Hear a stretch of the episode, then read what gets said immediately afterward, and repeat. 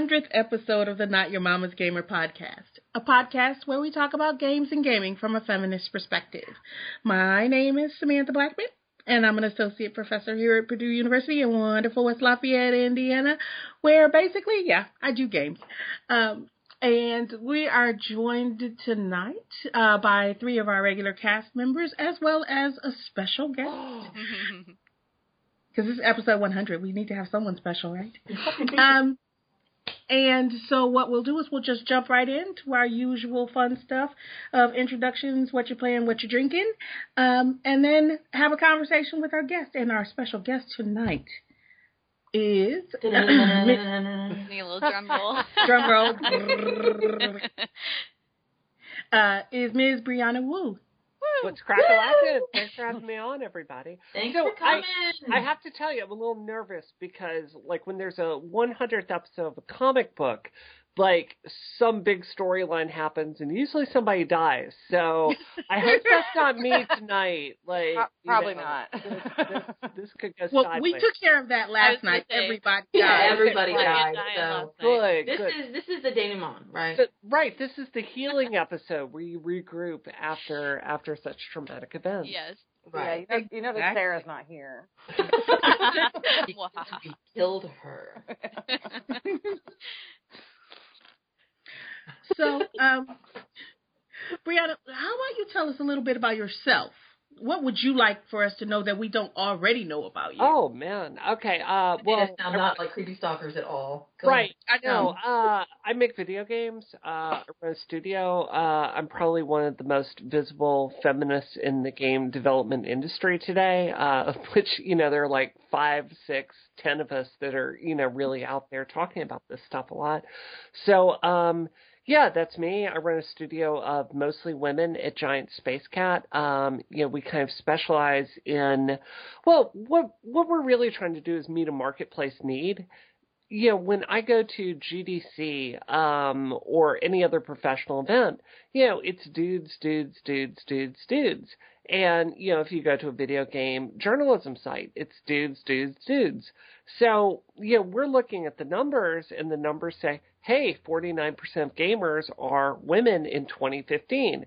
And it feels like there's a stronger and stronger disconnect between people that are making games and people that are actually consuming the games. So, you know, my brilliant idea was, hey, why don't you make a studio of women to make games at a professional level? So Hear, that's hear. what we do. That's what we do. Awesome. And that is awesome work to do. Well, it's so obvious, and it's such a dumb, obvious bet. Like, if you were a gambler, like, this would be the horse that, like, you know, you would bet on, and it's so obvious. But we face so much structural BS in operating in this industry. It's it's absolutely ridiculous. So, you know, but that's that's me. I'm a, I'm a freight train. I'm just gonna keep pushing through it. So. Well, you are surrounded by freight trains. I'm This is the train station, right? Are we gonna afford Voltron before the uh before the podcast is over? I would like that.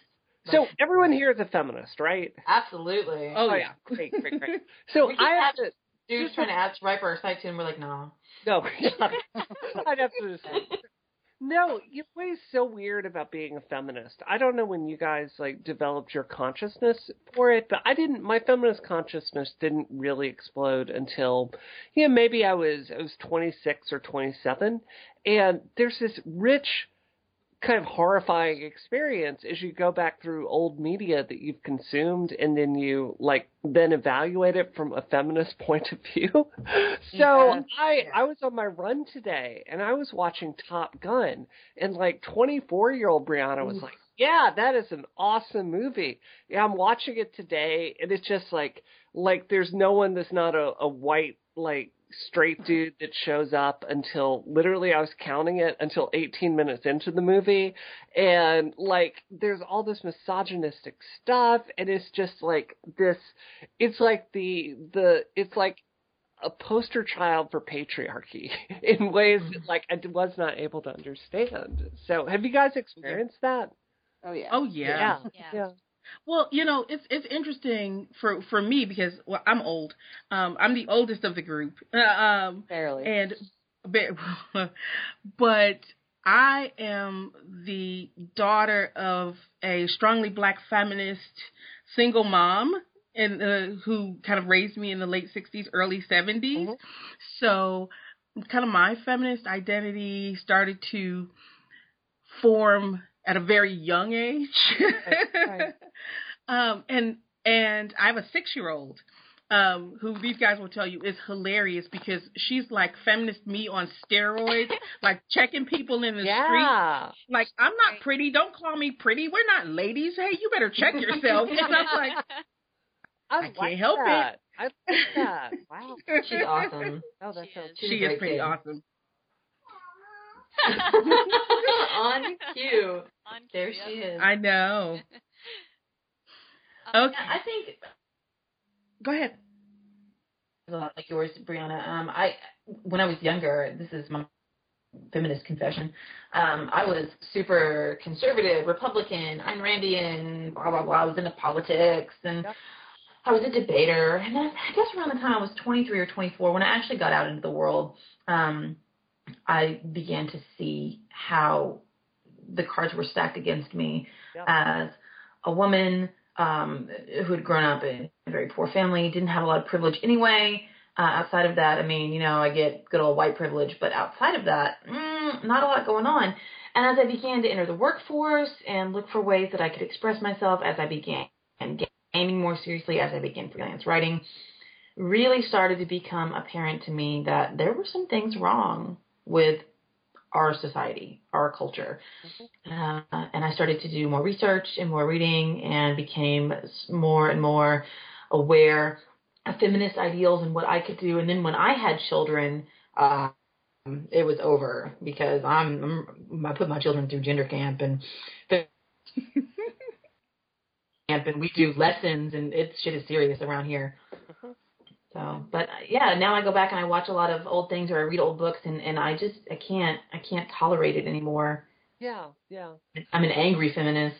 Well, I think I mean you'd have to be you'd have to not have empathy to Yeah. not be very angry about stuff going on. I mean, Baltimore this week, how can you not be like that? that has its roots in patriarchy, you know? Like I mean, how can you not see all of this and not just just be so frustrated with it? Like as a woman in the tech industry every day, I feel this, and it's it's such a struggle for me personally. Like, let me give you an example. Um, today, like I am kind of well known in a in a small circle of people in the Mac community, right? Um, like I'm a well known person in the Apple celebrity scene. And this person in that small group of people, uh, his name is Ben Thompson, writes this uh, piece critiquing Twitter and talking about how they need to like really refocus on new users and acquiring new users. And he completely leaves out of this piece um, any talk about um, you know Twitter's inability to handle harassment or how that might like affect women or black people or gay people or pretty much everyone else that's not you know white Yeah. straight cisgendered and male like everyone that analyzes tech. And you know i'm like tr- and i know this is a major piece that's going to get picked up a lot.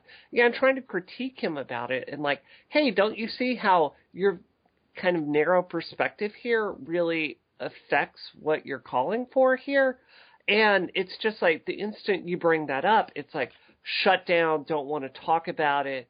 You know, I have white men that I'm I respect, but they're crawling out of the woodwork to like, you know, play devil's advocate with me, and it's Oh. it, it's like such a it's frustrating because I find myself in a position to kind of argue this stuff where do you know what I mean? Like I have my foot in the door, Yeah. and I want to like make it better, but I feel so much social pressure to just keep my mouth shut. Does does do you guys know where I'm coming from on Yeah, that? you never get a chance to relax. yeah, Yes, yes. it's exhausting. Mhm. So I think for me, I'm I'm 26 now. Um, Mhm. I'm Ashley, by the way. Hi. Hey, Um, what's up, Ashley?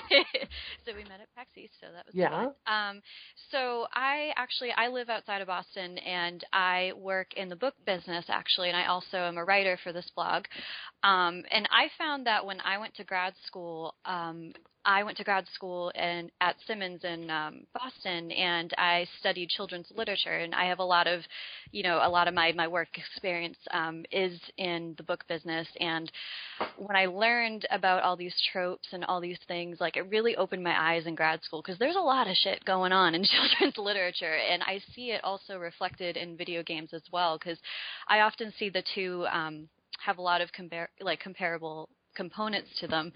And um, I wasn't able to watch The Little Mermaid the same way ever. I remember distinctly remember watching The Little Mermaid again with my niece after mm-hmm. graduating grad school, and I felt like I kind of got. um unwired or something yeah.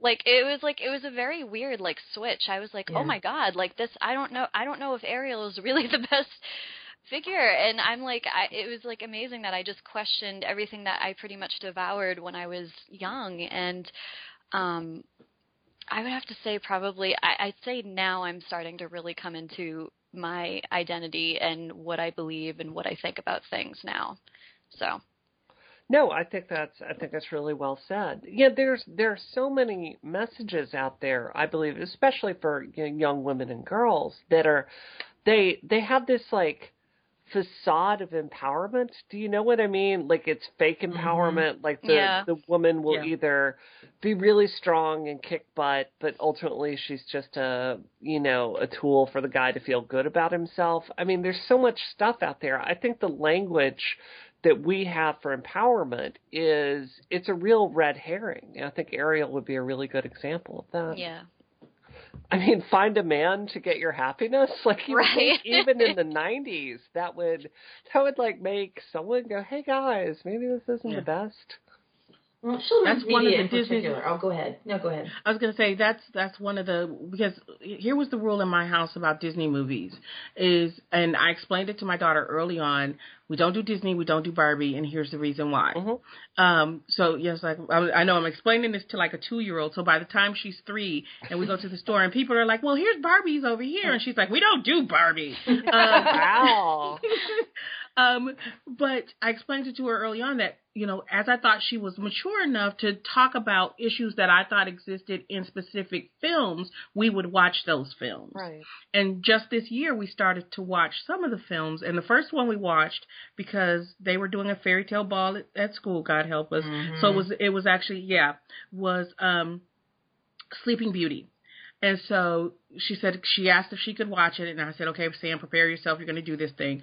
we watched it, and about ten minutes in, she said, "Mama, can you pause it?" And I paused it, and she goes, "So what is it with the women in these movies that they're always running through the woods in the dark, falling down, and waiting for a prince to save them?" and I was like, "Okay, you're old enough to watch some of these Right. now."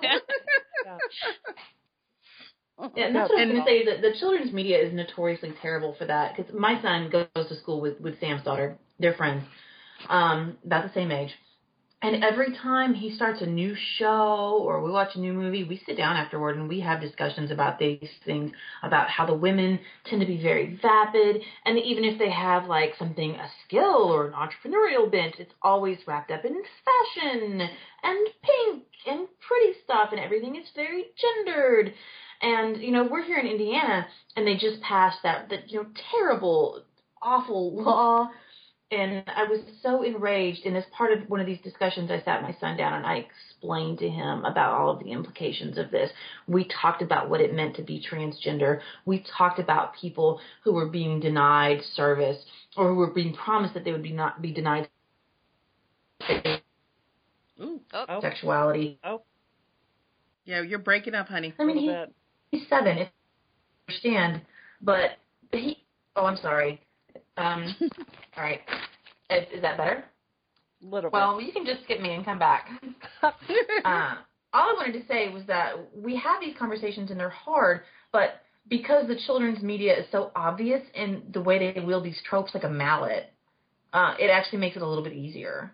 Hmm. Because I can say, look, here's this really terrible example of everything that's wrong with the world in Yeah. your show. Yeah. No, it's amazing how many people believe this stuff is solved, and it's it's just not even close. I, I run into it every day in this this field, and you know, it's like it's like people want to believe that just having this intellectual understanding that women should be equal and should have opportunities in the field of technology, they want to believe that's enough. And that's the easy part. You know, like, you know, believing in things like, I love App Camp for girls, but that's the easy part. You know, the hard part is this privilege and unconscious bias that's so baked in that most people can't even see it. You know, calling them out on it, working with them, asking for inclusion, like all this stuff makes people very uncomfortable. And it's not fun. Like I don't enjoy doing that, but you know, that's that's kind of where we are. And I think it's it really saddens me sometimes to see children's media and to realize we're going to have another generation of girls that are going to be growing up with some of these really terrible ideas again. Ah. Yeah. Yeah. Hmm. So, yeah. That's a great way to start. Yeah, yeah, yeah. I feel uplifting, everybody. I know it's great. So here's a here's a here's a fun question. yes. So, Brianna, what are you playing lately? so you guys, you know, um, I'm an expert in Unreal. Uh, so I'm very able to make awesome 3D games. But um, I have to tell you, I have um, I don't. know, Have you guys been feeling this too? Like kind of being a little burnt out on games overall. Do you know what I'm talking about? Um, and I found I am just. I have so many games on my shelf and I just flat out don't want to sit down and, and learn my way how to play like another 3D epic, right? Um, I certainly could, but, um, I, I decided I wanted to just get low tech for a while. So, um, I actually bought a Super Nintendo this last week and I got some awesome classic games for it. And what I'm going to do is I'm not going to buy another game until I beat Final Fantasy VI. So Aw. that is, is such a good game. I know it's It is a good game. It's awesome, but again, it's like I'm going back and I'm reading it and playing it again through a feminist point of view. It's like mm-hmm. Edgar comes out and like, how did they show that he's a good guy? Well, he instantly starts hitting on Terra and telling her how beautiful she is, and you're like, no, you know. So I don't know. Um, but that is what I'm playing this week. What about what about everyone else? well, Al- Alicia, is, or did we lose her? No, I'm here. I just changed headphones, so maybe this will be better. Awesome. Um, y- you know, it's interesting. I was feeling some of that burnout. Uh, I go back and forth. Uh, Usually, when I have a lot of things to grade, I want to be playing games, and when I don't have a lot of things to grade, and I have lots of freedom to play games, then I do other things. Um, mostly, I'm doing what I'm not supposed to be doing all the time. But lately, I've been so immersed in the re-release of State of Decay, which I'm a huge zombie nerd, uh, that the idea of being dissatisfied with a game hasn't even occurred to me in the last two weeks. Of course, I have put in over 60 hours in those last two weeks in this one game. So So I, yeah. I'm not the person to ask. I don't know anything about State of Decay. What what is this? Oh, what oh my platform is it God. on? Yeah. let me try to well, let me try to give you the short version because otherwise I'll Sure. talk for three hours. Uh, so originally it was released for uh, PC and Xbox 360. They revamped it. Uh, they made it. They increased the graphics. They added some things. Uh, it's now out for Xbox One and and PC.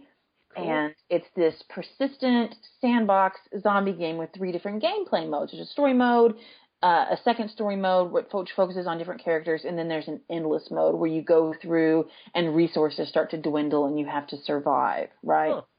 And that's my favorite thing. It's so amazing, and the story's never very heavy, but it's it's a really diverse cast of characters.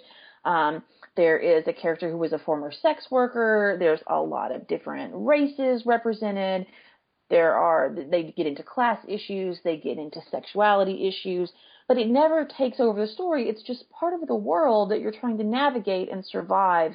And it's really cool and it's really well designed and the combat's fun. And I'm just I, I was obsessed with it when it first came out. and I'm obsessed with it again now. It's such an amazing game that I I just can't put it down. I have a You problem. sold me. You sold me. It's Thanks for costing me sixty dollars or however much. The No, not it's only much at 30 all. It's super cheap, and it's only like a four gig game. Yeah. It's super. It's really deep. Um, but yeah, even the re-release version, I think brand new is only twenty nine dollars. oh, Yeah. cool. Hmm. I'm in. I'm in. It's Well, you know, the funny thing is, is I was feeling some of that burnout. Um, because I've been playing games for a really, really, really long time. Um, and what I've been, the way I've been getting my game fixed lately is I've been watching because Alicia's been streaming State of Decay like Yeah. every night.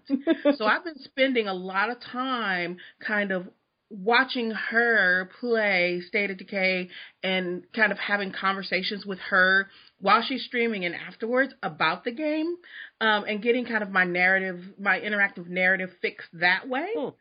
Um, because I have been a little burned out lately because I played a lot of like big games uh, beforehand, and I bought Bloodborne a couple weeks ago, but I really haven't been able to get into it because I am feeling a little burned out. So yeah, I can I can kind of feel you on the burnout. Yeah, side. yeah, yeah. There's just so much sameness in in game releases. It's like you start out in kind of the same place, you do the same things early on, you skill up in the same way, you go through and fight enemies in the same ways. The stories are all the same. It just gets boring. Yeah, I think I think our, in, our I think our entire industry has a huge innovation problem right now, and I have I've never felt less excited about a generation than I have about the PS4 and the Xbox One. Yeah. And I I see no new ideas coming out. I see them going after the same kind of market. I see games that are technically very well done. Titanfall was a very well made game, but I just see an industry that has a lack of ideas, so we slap prettier texture maps on it. And I think Yeah. it's why it's so critical that we we bring up I think I think if we don't bring other people into the video game clubhouse and you know i'm talking women you know people of color you know people like i mean there isn't really a really strong professional um you know game scene for you know gay people for instance. And i just think there's so many other voices that could bring new ideas to the table. Again like Yeah, take take feminism out of it or equality out of it. How about just i'm freaking bored with the same kind of game that i've been playing for 30 years at this point. And i just Yeah. I I think we're really at an inflection point where it's either change or die. So So for me, I whenever I feel burnt out, which is quite a bit because I have an anxiety disorder, I actually go the other direction and I play a lot of games. But Huh. I find myself um more into games on Kickstarter, a lot of indie games, um, because those are what I'm really attracted to because they make me feel something. Yeah. Um, they're very innovative. Um, I find that I don't really play a lot of big name games. I mean, you know, I enjoy the Zelda franchise and everything, but and I but I couldn't really get into Destiny. Um I watch like my boyfriend has Bloodborne and I didn't really I just I don't know, I was just bored. I just wasn't really into it. And um I find that um lately I've been playing Gravity Ghost um I'm trying to think what else. Oh, I so I played this game that I saw at PAX East, and it's called Albino Lullaby.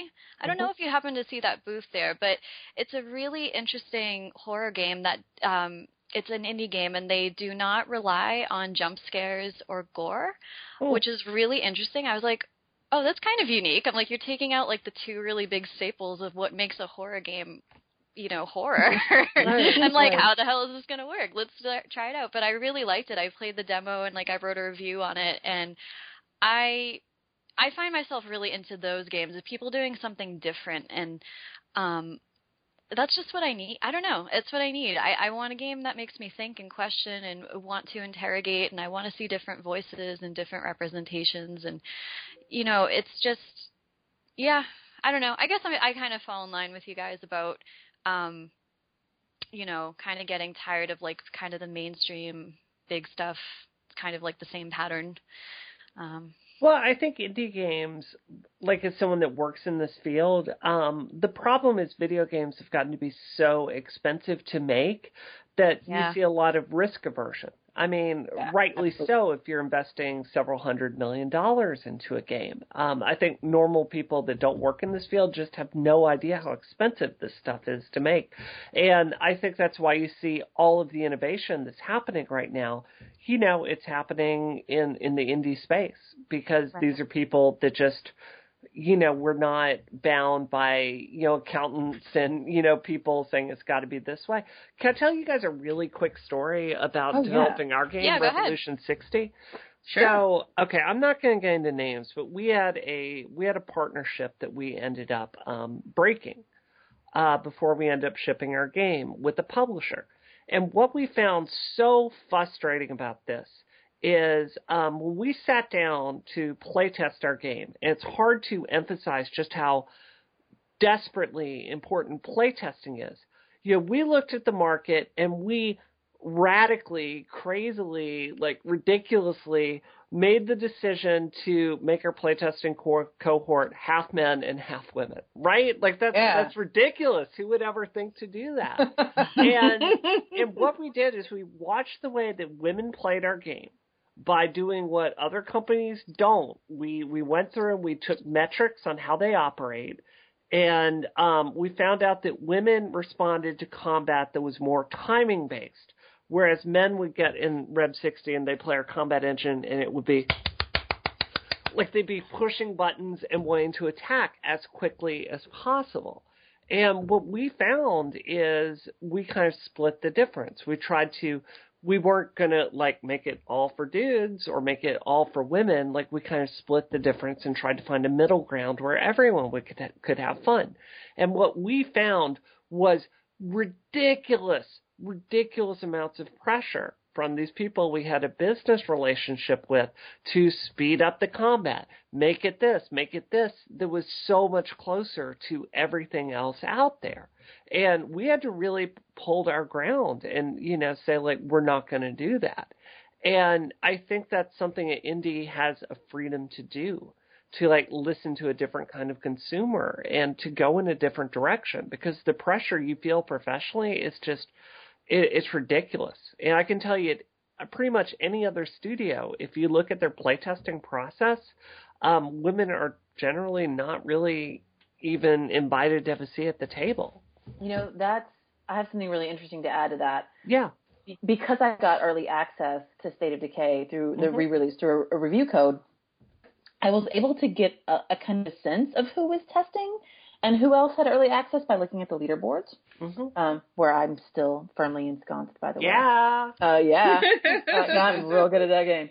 Um, but I was looking at at the scores and the different things, and you can tell who is using exploits and who is like um, kind of gaming the system and who's playing it straight, as it were. And it really made me wonder about the way we approach games and what we get out of them in that same sense. And I think that that as you're you're very rightly saying, the way they're play tested, the way we do look at beta communities, the way we look at, at all of that, um, doesn't really give the full picture of what we can do and maybe what we should be doing in gaming. Because that, that comes back to an issue of access. If women aren't a part of that community, you don't get a full picture of the potential for your title. You know? It, it's totally true. Yeah. I mean, you're listening to the same people, and the game gets tailored for that kind of person. And then, I mean, we've seen 30 years of this particular get- product. Call Right. of Duty number 30, Sure, shoot some sure. guys. Yes, yes. There was um Brianna, there was something you said about um about the fear of taking risk. Um Yeah. I feel I see a lot of parallels between the gaming industry and the publishing industry and taking Huh. risks because even with like um in publishing a lot of times publishers are really hesitant to take on new authors because of that same you know, uh, like, are they going to sell? Like, you know, should we go to the same kind of pattern of story that's selling? Because, like, on the it, it- like publishing is interesting in that it's a business and also like a creative pursuit and i see that in gaming too where you know um, it costs a lot of money to make something but at the same time you want to make something innovative or you know um, maybe you're afraid of taking that risk and you want to just kind of play it safe but i just it was just interesting i just see a lot of um, of parallels there Yeah. No, I definitely agree. Mm. Great. So Makes me um, glad to be in academia. there aren't many days, but I'm kidding, kidding. um, so, uh, really quickly before we jump into like official questions, we have to ask the most important question of the evening. Ladies, what are you drinking? Brianna, it's you. Brianna. You go ahead. I, I will be a buzzkill here. I don't drink. Uh, I have about uh, maybe two or three glasses of wine a year. So, um, you know, it's uh, if you I don't know if any of you read the um, the story about me uh, in Inc. magazine a few a few weeks ago, but um, yeah, I actually went through rehab uh, when I was um, God, how old was I? I think I was twenty four maybe 24 to 20 somewhere in there it was actually when um i personally like had this realization that not everyone um kind of goes through life like you know rich and white like to have all those barriers broken down. And um it was it was a very powerful emotional experience for me. I will never forget like trying to sign myself into the hospital and not being able to hold the pencil to sign my name because my hands were shaking so bad from my um addiction to Ambien. So um you know the thing is for me that that addiction was more um it was more emotional than it was like having an innate like uh like if you read The Shining, like Jack Torrance talks about his like constant desire for Oh, you know alcohol. Yeah. I I Yeah. I don't have that. Um, but it is something like I, I've come to realize it's just not something that's healthy for me personally, so I don't do it Right. very That's often. really str- that's that's strong though that you can, Absolutely. set your own limits and actually control it. So many people struggle with that and No, have to no. either stop altogether or or you know they fail. So good for you. Well, it's like um, you know, I I feel like I dealt with the emotional issues that were like causing that. And the truth is I was looking for an escape, right? Like that's why a lot of people have addictive issues. And um yeah, for me there's um I don't know. It's like um I feel I, I crave sharpness and I feel co- being connected to my life, if that makes sense. So I don't know. Well, I don't drink very much either, so I am having black cherry seltzer water. Delicious. so I, I'm I don't really drink very often, so I'm That's- having water. So I'm also delicious. having water. Yes. Yay! I like the the solidarity with the sparkling water. Um, but I am drinking. I'm drinking uh, not summer shandy tonight, but grapefruit shandy, which is delicious. I don't know what that is. Yeah. that sounds awesome. It's fruit beer, and Sam doesn't like fruit. I don't like fruit beer. I do though. Whatever. I'm drinking the very last of my Honkers Ale, um, which is an English style bitter, and I'm really sad that this six pack is gone. Oh, I've been parceling them out. they probably make more, don't they? yeah, we're really lucky to, to. I mean, when I go back to Arkansas, it, it's like a, a fine beer wasteland. Um, sorry, Uh, Arkansas. Uh, and I don't, I don't know. I'm not a, I'm like a, like a beer connoisseur. Like dudes get so into that, like oh beer, but I do like a nice robust like beer that like reminds you this is a this is a beer and there's hops in it. Um, Yuck. that's one of Uh, these. I know you, you guys aren't with me on that, but Yeah, I have to. I, I I've never really been a fan of beer. Um, when I used to work for in politics, though, like, God, this will make you so frustrated. But I will never forget being over at a a very high level congressional function fundraiser, like thrown by Exxon. and it's like they're there and they're having like some of the nicest wine you've ever seen in your life and like i i don't know like that was like it was ironic that like working for the republicans don't judge me i don't vote that way anymore but um like i really got to know wine and you know i enjoy wine quite a bit uh, i just don't drink it much nowadays so Yeah. i don't know I like a good wine. do too. I like Yeah. vodka tonic. I like um I definitely like uh Bacardi Gold and Diet Coke. That is an awesome cheap drink. I love that. I feel like that's right up Sam's alley. Bacardi You think Gold so? and yeah, no, it's Coke. not. Yeah. Not not Bacardi and Diet Coke. I vodka is my thing. I love vodka. Oh, I you love love a you love, good. you love I love Diet Coke. good vodka. Diet Coke. You, I stopped. I stopped, I haven't had any artificial sweetener Yeah, since last Sam summer. won't diet. All right, all right. Yep, I, I, not anymore. I'm ABD, Really? so I'm off campus, so I don't know what's happening anymore. Yeah. Um, well, tonight I'm drinking a. I picked up a um a mango peach juice from our kind of local farmers market. Oh, Mm. It's, it's really good, and I, and I put vodka in it because yeah. Yeah. so I'm drinking. Yes, that's what I'm drinking. A mango mango peach vodka drink of some mm, sort. That sounds I'm coming over. I'll be there in, in 30 minutes. She doesn't live that plane. far.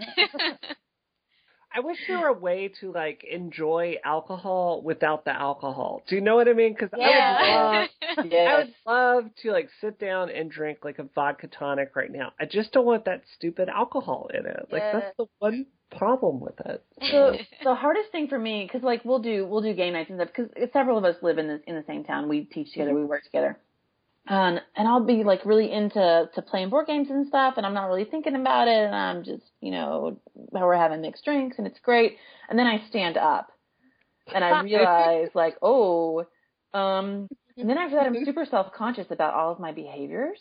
Yeah. Like, am I too Yeah. loud? Probably. Am I being an asshole? Probably. Mm-hmm. So- did I just spill that on my shoe? I did. according to I forget if Alicia, Alicia or Samantha said it, but apparently, according to one of them, I'm three feet tall, and so if I have like a little bit of a drink, I get really drunk very easily. So mm-hmm. that's part of the reason why I don't drink. I don't like the feeling. Yeah. Yeah. Yeah. yeah. Well, that's smart. All right. So, um, we've talked a lot already, but we had a couple of specific questions that we wanted to ask. Ask away. I am all yours. All right, and we'll start with Alicia because you have the first question, love. I do. I'm ready. So when we were playing Revolution 60, we got this really 60s kind of old school sci-fi vibe, right? Yeah. Yeah. So we were wondering what your major influences were when you guys were designing, when you were figuring out what direction you wanted to go, like games, art, films, um, et cetera. Just what what did you draw on?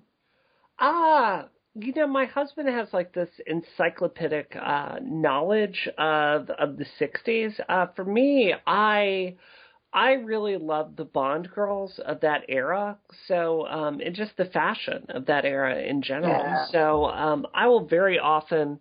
When I'm thinking through character designs, just like pore through fashion books of that era. I just think it's, I think it's deeply, deeply romantic. Uh, Frank designed a lot of the the spaceships and and that look of it, but um, yeah, I was I was primarily concerned with the characters. Um, since this is a feminist podcast, I hope we'll have a minute to talk about the body types of Revolution 60 and how we're changing that. But It's um, coming oh, up. yeah. Yeah, we've got Yeah. a question dedicated great, to that great, actually. great. Uh, but no, um, I just think it's it's a deeply romantic era. I mean, how can you not like the the sunglasses of that era or the hairstyles? It's just it's gorgeous. You the know, hair, Yeah. man, the Yeah. sweeping, big. Oh yeah. I will never. And, and that's interesting because uh, I'm sorry, Alicia. Go ahead. Um, you bring up the Bond girls, and, and that, that makes a whole lot of sense because um, you know, like being like I said, being a child of the well, not really the late '60s, but but of the early '70s, kind of the I got the feel for it, and one of the things that I was constantly looking for was my Lieutenant Uhura. absolutely, yeah. And I was, I was, and I was wondering, did you think about like Star Trek at all? Um, and I was, cause I was looking for that character of color more specifically. Um, and I know that you guys are redoing, um, and you'll, and that's Alicia's question, so I won't take it. Um, but, um, so where's my? Revolution 62. Uh, I blew it. I, you know, there are like levels of feminist consciousness that I think people go through, and I think like, I think you know when I did this and I started in, um, you know, in 2010 with this. Um, you know, guys, I didn't grow up with liberal parents. Like my parents were rabid crazy conservatives. Like my dad is a right wing gynecologist. So so you know, for me, um, you know, I've had my consciousness raised and you know, I look forward to like what I'm gonna believe five years from now as I'm figuring out this stuff more and more.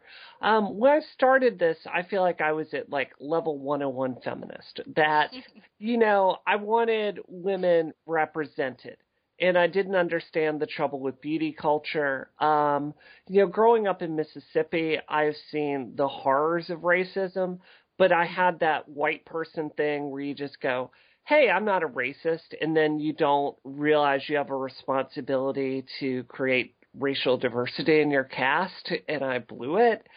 So um, I would say going forward, look for us to make better decisions there. You know, what I believe today is not what I believe in 2010. I've been very consistent in you know admitting my failure on that. I just want to say to that a couple of things. First of all, thank you. Yes. So seldom do we hear somebody say something so honest, Right. so meaningful, just as, you know what? It's really think about everything. Yeah. And those are the conversations that we need to be having because it is difficult. It's it's so hard to break out of our own experiences and, and keep expanding and keep growing. And it's it's just really rare to have somebody say I was I wasn't perfect, but none of us are. It, it shouldn't be rare. I shouldn't. mean, someone I admire is Steve Jobs, and that dude had a, a really good ability to look at what he'd done and to change his mind about it. And what I've noticed is the top creative people are constantly looking for that kind of input. And you know, it's it's I I can't pretend that every decision I make from now on is going to be perfect. Like even in this podcast, I used the word crazy a minute ago, which is ableist, and it's so hard to get that out of your vocabulary. And It It is, Yeah. yeah. it's it's an ongoing thing and you know like we're all trying to become better people or ideally i guess some people are not trying to become better Yeah. people but right. you know we try. uh, that's one of the things that we try to really foster. I'm sorry, I just stepped on somebody, sure, but I'm going to sure, say this no really go ahead yeah Um, we we get people who will respond to us and the the pieces that we put up, you know, and people will tweet us, "Oh, hey, maybe you should really consider this angle." And we really try to go back and engage that because no, we're we're always we always have to be growing, and we we screw up, and it's okay, but. You know, the fact that you had good intentions isn't always enough. You need to engage, right. I think, your your shortcomings and and say, okay, let's try harder. well yeah, you need to have a what I- dialogue. What I blew of Revolution 60s, it's not a problem to have a beautiful woman in a game. Um, you know, like I've actually seen, I do a podcast, Rocket, with Christina Warren. Yeah. And yeah, she is gorgeous. And I see the way that sometimes she is not treated as seriously by some people. She had a washed up MTV VJ making fun of her as if she's an idiot sorority girl, like la la la, and only got her job because of her looks. And it's just completely not true. And I do think there's some discrimination against beautiful women. Like it's on this other axis of of competence. That said, what I now realize is Revolution 60 really oh god i i the moment i realized this stuff was important i was a guest of honor at a convention and i am very tall and skinny and i was sitting down with a lot of women that were not very tall and skinny and they were crying as they were talking to me about what it felt like to never see their body type represented in media and i had that happen at gdc again this year and what I didn't realize is that by normalizing this one thing, you're setting up these standards and you're it doesn't matter if like your intention isn't to isn't to send these messages, it's what's coming across. And like body type diversity is a really, really important issue. I just had Yeah. never thought about it. So, you know, you can have people that are conventionally attractive. It's just that if that's all you see, then that's a problem. So, Right. you know, that's And you that's know how I feel. Yeah.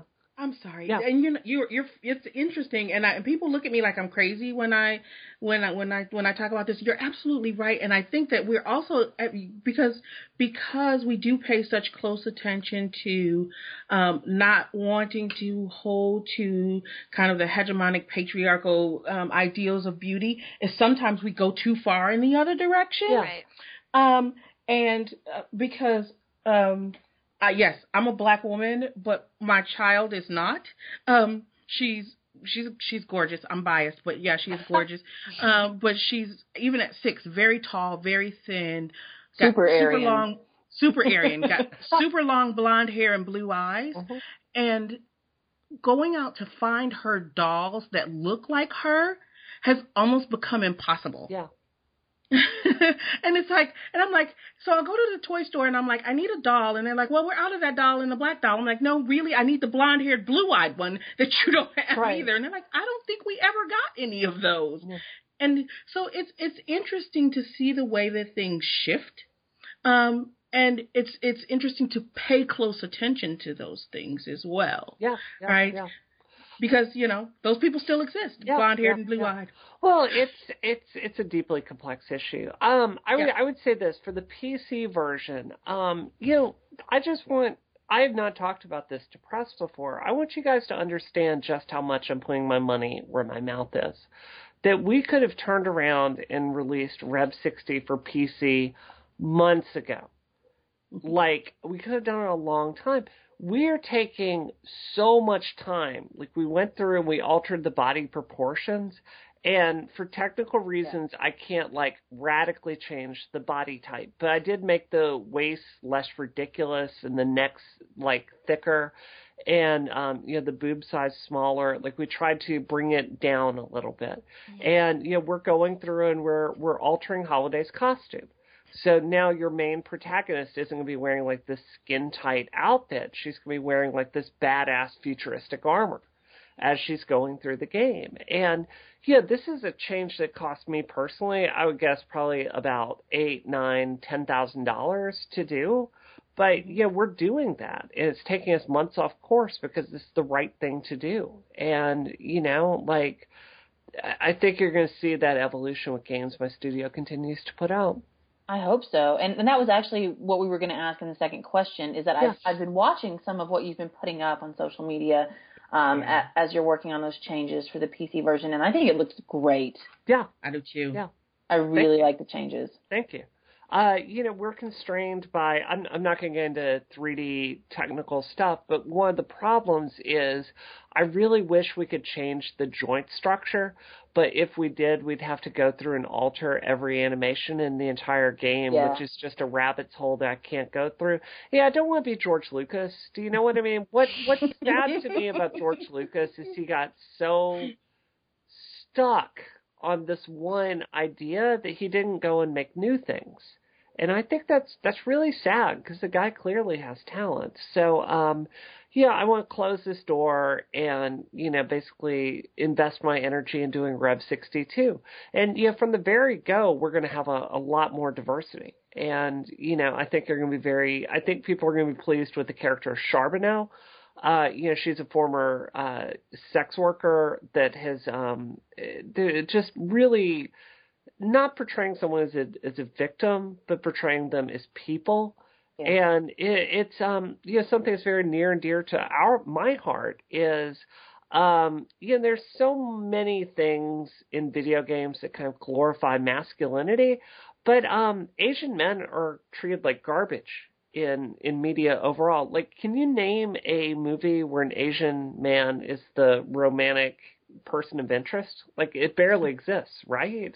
Right. Like they're always the nerd, the punchline. So, only only if they're also an action hero, and then Right. usually there's something Yes. that prevents it. You know, right, Yeah. right, So only Uh, if it's wrapped up in something super masculine. exactly. So uh, in Revolution 62, we have Chase. Uh, he's an Asian American operative.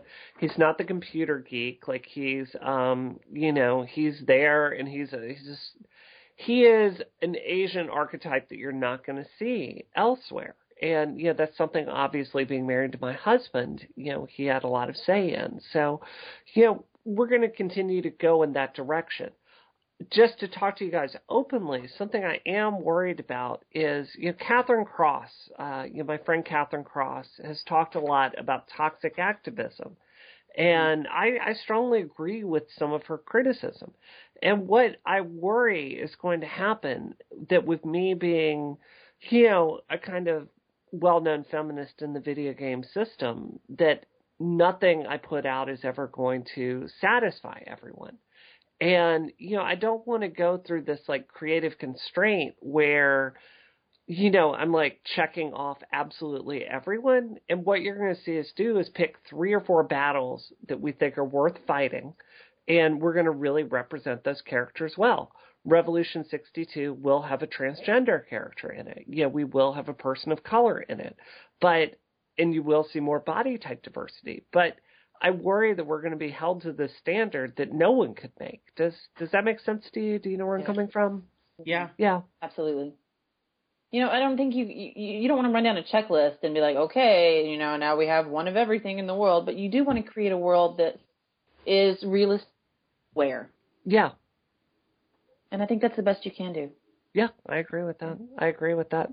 I'll I'll tell you this. I think it's unlikely there will ever be a white, straight, you know, cisgendered person in male in uh Revolution 60. I feel like they are represented well in other media. So I think our games will star other people. So Hmm. I would I would actually I would love your feedback on this. This is something we're struggling with um as a studio that we uh the actress that plays unknown in our game is African American and um you know we were thinking about you know re-releasing the PC version and updating the iOS version with these changes we were thinking about, you know, retroactively changing that character's race. And, you know, we've talked to people and had very, very mixed feedback on that subject. So I'd, I'd love to know what you, you all think about that.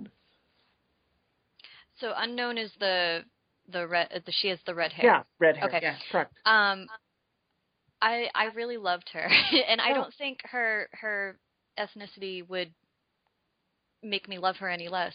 Yeah. If anything, it might make me love her more. yeah. Um, I thought she was a really interesting character, and she had a lot of complex things going on. Um, I don't, I don't know. Yeah, that's for me. I, I don't think um, it would change anything. I mean, the core of her character is still there. Yeah. Um, yeah. Anyone else? Um, I liked her too, and I like the voice actress, so I did too. Yeah.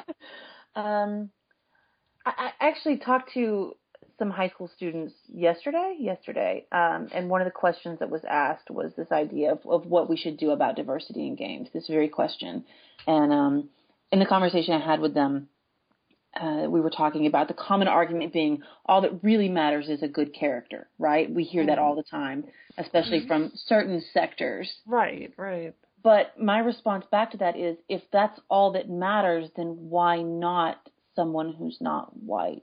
Right. So if she's going to be nominally the same, I say go with your gut. If you want to change her, change her. If you don't, don't. It's up to you. I, I think as long as you are being thoughtful, that's what really matters. Yeah. yeah. I almost want to, uh, you know, I I think I see this in the industry that people are so scared of making a mistake that they tend to go with the familiar. Um, and I, I have to be honest, like as someone white uh, that's working with a team of predominantly white people, there's a lot of fear if we do this, we're going to mess it up. But I don't think you can let that stop you. And I think it's as we're expanding staff for Rev 62, you know, we are going to be looking for more diversity in our team. You know, we will be running these ideas past different people. My gut is kind of like, well, maybe we should get this game out the door and really knock, you know, Charbonneau out of the park for Rev 62, you know? That that was you know what that was actually going to be my answer. Yeah. Um, because the characters as they stand, yes, they're they're they're pretty much you know they're hegemonous. Yes. But that's okay for for what it is. I mean, and you recognize what the issue was. I mean, and to say, okay, there was, you know, mistakes were made. Yeah. um, and then to say, okay, so in Rev 62, we're going to have more diversity. I'm totally fine with that. I mean, and I would almost rather see it um, because I don't want to necessarily think or feel that race and ethnicity is something that is just, as you said earlier, more complex textures thrown on top of something Right. old. Yeah. Yeah, Yeah. I think that's It's a really good I I I I've point. talked to friends of mine, and um, are you guys are Mass Effect fans, right? Yeah. So, Oh, yeah. So we have Brooks in the Citadel D- DLC, and this is really Mass Effect's lone African American character that that they added uh, to it. Well, it not lone, but you know she's an African American woman in this game, and you know the way that they portrayed her, race doesn't really factor into anything she says or does. It's pretty much mm-hmm. just a texture map. And in talking to friends of mine, like some people liked it, Some people didn't. And I, I can say for me, what I like is when someone being a woman doesn't define their existence, but it informs it. Right, like maybe she doesn't wear like a pink bow and a dress, but she has a point of view that that Yeah. life has given her. So Mhm. I don't know. Yeah. Good. we don't have any good answers. yeah, No, we don't. if this was an easy problem, it would. Yeah. Ashley? Um, sure. So I'll go next. So, um, my question is about Unreal Engine 4, and Ah. I, yeah, I was wondering what you thought about it um, becoming free to use. Like, do you think it's going to help a lot of independent developers out there? Well, I think it's a um I I think that it is a move that's in Unreal's best interest. And by the way, no one ever asked me technical questions, which is what I went into this field to do. So thank you for that. no, um, I, I Um, wonder what she thinks about this. no, uh look, Unity is destroying Unreal. Let's just talk honestly. Unity is destroying Unreal. And the reason is they have academia, right? Like um Yeah. you know, it, it's sad and it's stupid, but twenty dollars, you know, due to the economy, is a lot of money for a lot of people to pay every single month. So, I think it's ultimately a gamble um, for for them to be able to get more of a base and you know basically have a, a more rich segment of developers working in this market. So it's it's really smart. Uh, for me running a studio, I gotta be honest, twenty dollars a month is nothing in, in the, Yeah. the grand cost of running a studio. So I mean, hey, I'm happy to have twenty more dollars to give people salaries with. But um I think it's it's a bigger issue. Um I think that Unreal has a really long track record of of of winning. And you know, for us, you know, something I haven't really talked to the press enough or at least as much as I'd like is our long-term plans have a lot to do with VR. Um, we are a company that cares about narrative. And when you ask yourself what is the thing VR can do better than anything else, it's narrative and immersion. And we are going to go all in. Like we want to create the holodeck, right? Um, so for us, the reason we bet on Unreal is their storytelling tools are drastically better than anyone else's by far. It doesn't even come close. So, um, you know, and I know that whoever ends up winning in the VR race, like maybe it will be Oculus, maybe it will be someone else. I know Unreal will support that. So, you know, it going free to use is great, and it's certainly going to help a lot of indie developers work with this license. But, you know, the way I'm going is, you know, I want millions of dollars to develop with Unreal. So, you know, that's where we're going. Do you think it will affect the narratives that we get in new games um, with so many up and coming, you know, up and comers uh, gaining access to such great tech? I, I hope so. Um, I think the problem is Unreal is really expensive to work with. It's Yeah. really, really expensive to work with. Like, look at Rev 60. What what is frustrating for me is how many people dinged us for our art style, not appreciating that it was five people basically that made a Yeah. game with full voice acting and all new animation and you don't ever read any text and like the the sheer magnitude of the game. And um you know the truth is all of these tools are very expensive to use.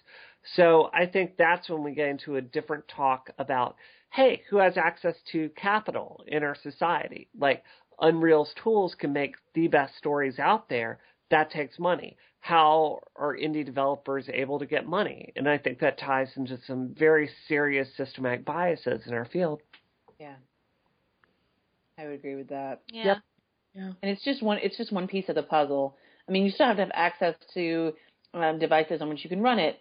You have to have the training in it, which can be really difficult for people to get uh, to have access to the you know just just having the the system be free doesn't always solve the problem.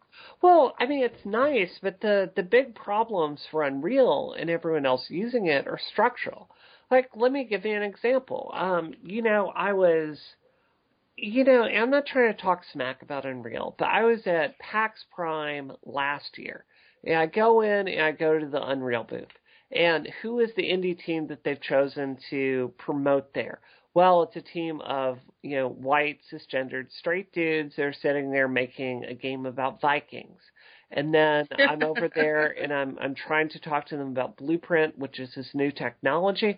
Yeah, I'm having someone assume that I don't know anything is talking to me like I'm a child when in fact I'm a software engineer. And the problems here are structural. The problems are structural. It's not that anyone at that table was saying, "Gosh, chicks can't code," or you know, I just don't want any black people here. It's that our system tends to go with what it feels comfortable with and what it feels comfortable with are mirrors of each other. And, you know, like it just, it has horrible consequences for absolutely everyone else, you know? Mm-hmm. And then you try bringing up those biases and it's just, it's a nightmare.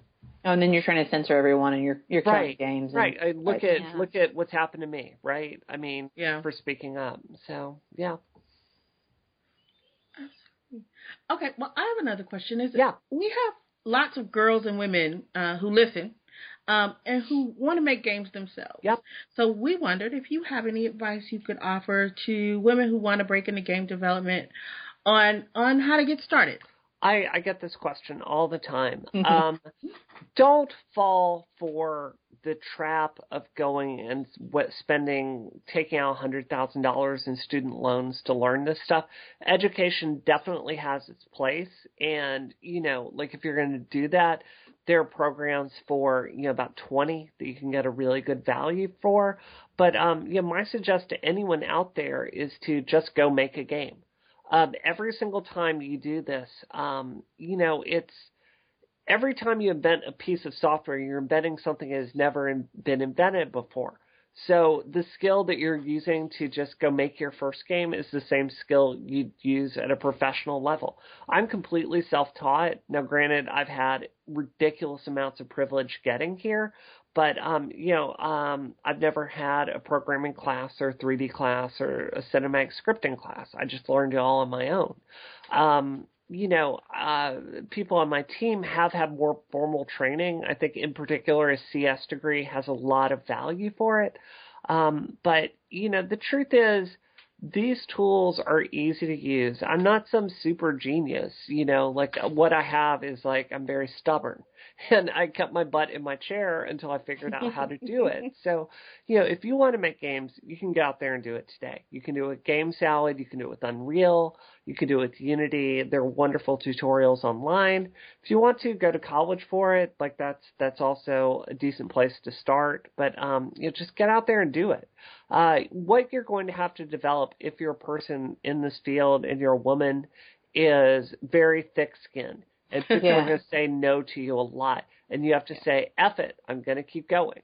Um, you know, like people, I remember at my very first game event I went to, I got up on stage and said I was making a game that was Mass Effect and Heavy Rain.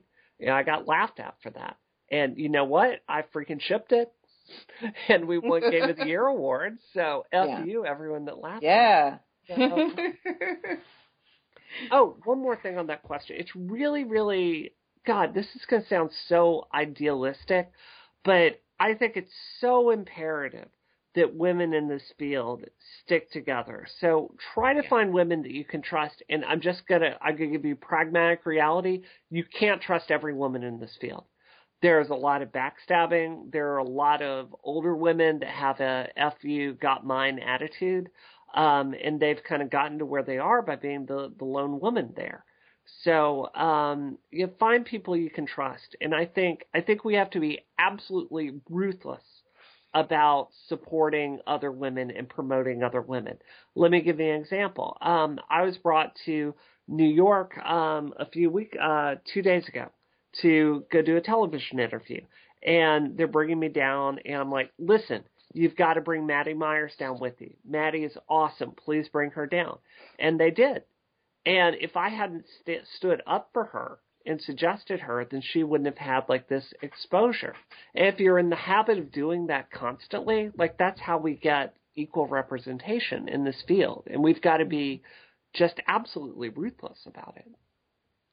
yeah, Yeah. that's great advice. Yeah. This Yeah. is going to sound so cheesy, but I trust these women right here so much.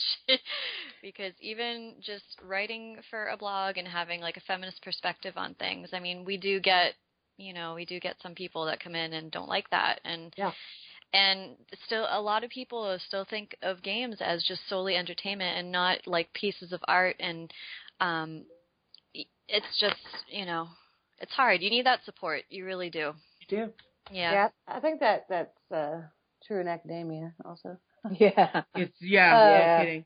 I have a question. You you kind of got at this a little earlier, um, but I wanted to know sort of what steps can indie developers take to promote their games so they get noticed. Uh, so like you go onto Steam and there's a you know a lot. Yeah.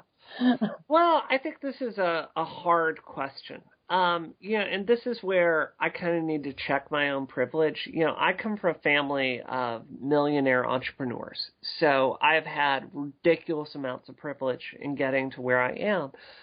But that said, with that privilege, what I see with indie developers are people that are more artistic in nature than business like in nature. Um, and that's the beauty of it, right? Like Depression Quest is not a game made by someone that wants to make money, right? Like Mhm. Zoe wanted to sit down and make some art that spoke to her experience. It's helped millions of people. And that is absolutely her strength and her truth, and she should stick with it. What I see from indie developers overall, though, is an unrealistic reading of the landscape. Um, let me give you an example. I often will talk to people and they'll be like, "Oh, well, I know X, Y, and Z journalist. I met them once at a party, and they'll promote my game, and everything will be fine." Well, that's unrealistic and self-sabotaging. Um, you have to create your own press. Um, you know, for me, like there's this misconception that Brianna Wu wasn't known before Gamergate. You know, I was a reasonably well known person before Gamergate, like within this field. And um, you know, from the very beginning I wanted my studio to tell a story. Um, and that story was, look, this is women making games about women. That's a great story. It is the truth of what we're doing, and but it's also something you can tell journalists like, hey, doesn't this make something interesting? Like this is relevant to the industry, right? Most people just have this um, childish view that they're just going to make something wonderful and everyone's going to discover it. And yeah, just mathematically, that's not true. So, know, the reality of what I end up doing is most of my job is political. I spend a lot of time working professional connections and working with press. Um, you know, I I made a, a long term goal a few years ago to I saw the people that got to be Mac celebrities. It was a really small group of white men. And I said to myself, I'm going to achieve that. That's a career goal I want to be well known on the Apple scene. And I went out there and accomplished it, and that gives me a really big platform these days to talk about everything from feminism to what my studio is doing. So I think you need to think very realistically about promoting yourself. And there there are all kinds of ways to do that. Like you can raise capital and um, I can hire I can suggest some really great marketing companies to work with. You can decide to come become like a personality force of nature, which is kind of what I've chosen to do. Um, but the the best way is to make a game that has some component to it that's newsworthy. So you know that's that's my suggestion. Don't be idealistic. Don't let the the artistic don't let the same trait that makes your game beautiful and true sabotage your efforts to get people to know it. Wow. I, I feel like it's so quiet here. I don't know. No, if I no, should I- No, we're Yeah, processing. yeah. I think that was a really good answer. It was It was a really good answer. It was a really good answer. The reason I asked the question is because I have the same question um, often from my students in regards to uh, independent publishing. So I have some students that are interested in video games, so that's why I was asking. Yeah. Uh, my other question was uh, you tweeted, and you also got at this a little earlier, but um, you tweeted, "It makes me sad how many people I meet who mistakenly believe they can't play video games. Yep. It's a failure of game design, not the player." So we have often thought this as well. Um, hmm Gets me What- so angry. yeah. Yeah, me too. So, what are some of the more common ways, technically speaking, games fail in this sense, and how can developers improve? Well, it's, it's the playtesting problem, right? Like, Yeah. Playtesting is such a vital problem. So if you don't bring in gamers of all skills, if you're just bringing in mirrors of each other, like this data just isn't going to make it to market. Um, I I I came across this this realization in kind of roundabout way that um, I am a hardcore gamer and I married a non-gamer. And you know, my husband is an intelligent man. He has a PhD in bacterial genetics. Um, but you put him down in front of Super Mario World 1 1 and he just can barely finish it. So, It's very And- hard. well, It is But- hard, yeah. but no, it's not that it's hard. It's that there are a bunch of assumptions that you and I know the normal person doesn't know. Like how long you hold down B determines how high Mario jumps. Yes. And I think that what we've done is by I hmm, I I think it's such a multifactorial problem that I mean the fact that controllers have grown to be these monstrosities with 16 buttons and dual joysticks Mhm. like this is not a good sign and i'm very comfortable with that but a lot of people aren't i think that we need to get a lot more humble about uh, about it's like people have pride in being a gamer in a way that causes us to make dis- decisions that are exclusive Yeah. and um, I think when you're talking about telling a story, I, I just don't think you need to understand how to use a controller with 15 buttons to do that. So I, I think it's playtesting. I think it's like going after a market. And, you know, I think that it's smart. I think it's from a business perspective, it's very smart to make games for a different audience. Like you were never going to compete with Call of Duty with, you know, 150 million dollars for every single game that they ship. You're not going to like get that bro gamer audience. So go after a different audience, right? And Yeah. you know, I'm very my favorite comments I got from Rev 60 are not from the hardcore gamers that talk about what it made them feel, although I love those. My proudest moment actually came from a woman called Anna Tarkov. And you know, she told me she said, you know, it's like games my whole life have told me have had a big you're not welcome sign outside of it, and this is the first game that didn't make me feel stupid. And I'm really proud of that. Like that didn't happen serendipitously. That happened through a lot of playtesting. I'd like to tell you something, Brianna. Yeah. Um, so when I so Revolution 60 was the first game I ever played on my iPhone. Mhm. Um, I had never played any games on my iPhone. I just I don't know why. I just think um, I think the screen, just it being a small. I just have an old crappy. It's it's a curmudgeon of a phone. It's Sure. very mean. But um, I what I really liked about it was um, I see the game mechanics as being very welcoming to non-gamers. Like I could see my my mom who is not a gamer at all. She could play this because it's just a simple tapping and, and moving around that way and it's very easy and like I would love it if my mom would play games with me and like I I want to bridge that gap and like I don't like um you know this idea that uh, gamer being gamer is like an exclusive club that you need to you know have I like all the requirements or something and and the skill set and everything. I just think gaming is so much more than that and I would love to see um you know people stepping in who weren't gamers before becoming gamers now or learning more about it um instead of feeling intimidated and and put off um that's what I I always try to strive personally to make games a very inviting thing um to other people.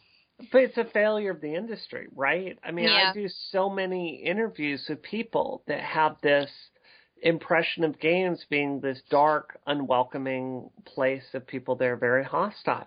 And sadly, that's a, a stereotype that exists for a reason, you know? So I, I think we've got a lot of growth to do as an industry. It's, you know, we were talking about my love of 60s culture a while ago. It's really interesting. If you read a lot of the, the books of, of that era, or really of any era, you will see humans desperately dedicated to different kinds of games. Like it was bridge.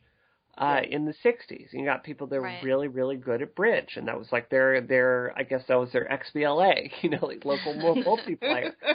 So you know, like enjoying games is a human activity, Right. and it always Yeah. has been. And I think the question for us as an industry is, you know, are we going to are we going to make games for everyone else, or is it just going to be this this club for this very specific kind of person?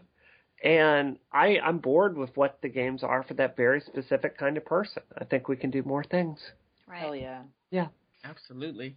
Yeah, I thought it was really interesting how you talked earlier about your uh, playtesting with half women and the combat stuff. Yeah. Because because I really, um, to be honest, at first when I played Revolution 60 in the beginning, I wasn't sure about the combat, but it, I mean, it really grew on me, and I really came Yeah. to just like love it.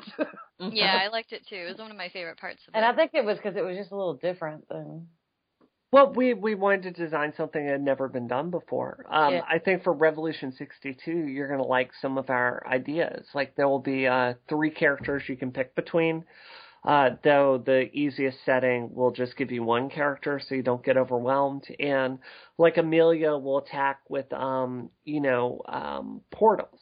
So, you know, she'll be attacking indirectly. And, you know, there'll be these different, we're going to mix it up and make it more complex.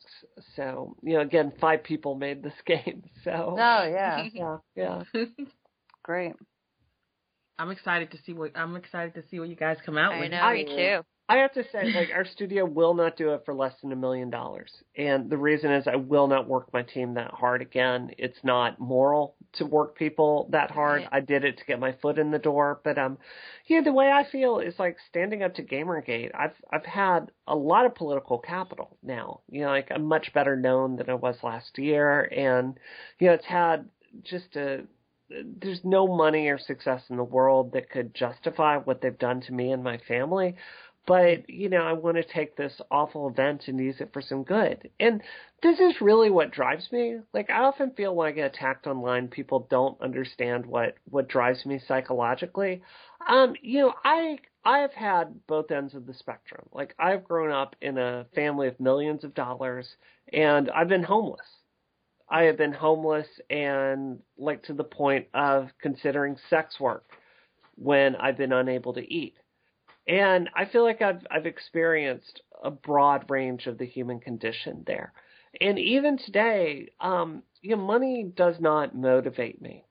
What motivates me for building my studio is I see so many people that are not valued by game development. Yeah. Um, I have to tell you, like some of the best employees to bet on are moms like I, I have to tell you, like it's it's so ridiculous in our field that women with children are just shown the door in a myriad of different ways, and it's Yep. Yep. ridiculous. it's ridiculous, and I lost my first job writing about games. oh, it's so unfair. And you know, like what drives me at my studio is I see those people that are not valued. And I want to create a place where they can have good jobs that pay them good money, where they're respected as creative people, where we can go build stuff that's fun and profitable. Mm-hmm. And like that's that's what I I fight towards, you know? And there needs to be a studio that very specifically says, "Hey, we're going to go in a different direction and we're going to hire some different people for that." I there there needs to be a really not an indie studio, but like a multi-million dollar enterprise because you can't aspire to something if it doesn't exist out there in the world for you, right? And how many girls are growing up right now and not seeing women CEOs out there in the marketplace? Right. How many people, women, are growing up and not seeing art directors? How many people of color, like I don't have this lived experience, but I often wonder what it's like to be a black woman and to never see yourself as the protagonist ever. And it's it's it's got to change, and we need a studio that gets that and values it, and has the business sense to create profitable products off that. So you know that's where we're going. Awesome answer. Ashley, you, you've got the uh, last big question. Okay. Okay. Um, so, uh, Revolution 60, it's a really ambitious mobile game, um, and it makes me wonder um, what's next for Giant Space Cat? like, you know, with like unlimited resources, like what would you make? Um, what would your like passion project look like? And, Uh, and three- thinking kind of three past, yeah, thinking past though, Rev 62, because we've already talked about that a little bit, like Yeah. in the future, in the fullness. of- Yeah. what is what is my ultimate vision? Um, so I want to figure out dialogue. I want to figure out dialogue. something. No, no, no. Hear hear me out on this. So something that really bothers me. oh, I want to, I want to, I want to engage with this. Go ahead. When I was growing up, I would play games in the 80s on a PC, and um, I would pick one of like three responses for a dialogue. And in the 80s, that is the best idea we had of how to emulate dialogue through gameplay. And then today, what's the best idea that we have? Well, most of the time we still do that. Um, but we have the dialogue wheel, which is just Wheel. a slightly upgraded version of that with like a little bit more branching. So what really bothers me is, you know, I think, I think that the monoculture of games has made us really focus on solving the engineering problem of recreating violence through gameplay. Yeah, I think we've really figured that out really well at this point. Like, mm-hmm. you know, there's so many games that like if you want to shoot a gun or stab someone or punch them or kick them, like there's so many games that have really, really thought about that. What I want to figure out is dialogue. And I have a lot of ideas of how you do that. And I think that, you know, it's really notable to me when you're watching Star Trek and, you know, Captain Janeway goes onto the holodeck. She doesn't like open up a Borg shoot 'em up simulator. She goes and talks to different people in different settings, right? And tries diplomacy with them and discovers mm-hmm. things about her own humanity through interacting with it. And, you know, that realization made me realize that we're really failing at solving the right problem in video games. So, what I want to do is to figure out how you have conversations with people and feel agency and make choices in a way that just doesn't come down to pick three. So, Oh, that's what I want to solve by the end of my career. I would love to talk about this with you further. Let me tell you something. My background before I came to Pur- well at, at Purdue, I got my MFA in creative writing. Um, but that's that's my background is is in creative writing, specifically fiction. And now I'm coming to game studies, and I'm shocked by how many studios don't have writers. And I, I'm putting writers in air quotes Yeah. you can't see. They have people who can write and people who have experience writing writing games, but they don't have people who are trained to write like characters and dialogue and thinking about or how things come about organically as we develop people, right? Yeah. Um, and I, in so many studios, I, I'm- find myself looking at the credits when I finish a game and just watching, waiting for the person or people who are credited as writers and writing teams, and and a, a lot of credits they're missing. They don't Right. exist. Yeah. Um, they pull somebody else from another department, and they're like, "Here, write this story, or work on this, or you know, figure it out." Uh, and I think that that's a real problem, and that's one of those things that does hold back games. Not only do you have people who are pushing the same tropes over and over, the same scenarios, the same responses, but you are really limited on those options and how those things are explored. Mm. Well, I Sorry. think it's a deeper problem than just hiring writers. And Oh, I, yeah. I do have to give you a little bit of pushback there and say I know a lot of very talented people that specialize in game writing. So I, I do No, think I, I, I think sure. that, that Sure. I agree with A- absolutely. But I think the problem is the focus. So take any AAA title out there today. Bloodborne, what is the primary gameplay mechanic? Killing. Yeah. Um, Final Fantasy, what is the primary gameplay mechanic? Killing. Yeah. Um, Mass Effect, what is the primary gameplay mechanic? Well, there's a big dialogue system, and then there's this giant system for killing. So I I think that that's the core problem, right? Like we're throwing all of our engineering resources and all of our our art direction and all this stuff at killing and violence and aggression. And I love those games, but I think it makes sense to take a beat and go like, wow, what if we spent all that energy that we'd spend into making you run through all these meticulously designed levels, murdering thousands of things along the way, and spent that figuring out a conversation Yeah. Yeah. instead. Um, I, I I could say for me that's that's what I want to figure out. So And and even when that does happen in games, like a game that we've been talking a lot about is Life is Strange. yeah. Oh my oh, god. Yeah. Good. Yeah. It's so good, but but I'm I'm I'm the resident hater. I'm sorry. I'm always the naysayer. Really? Wow. Yeah, um, that's me.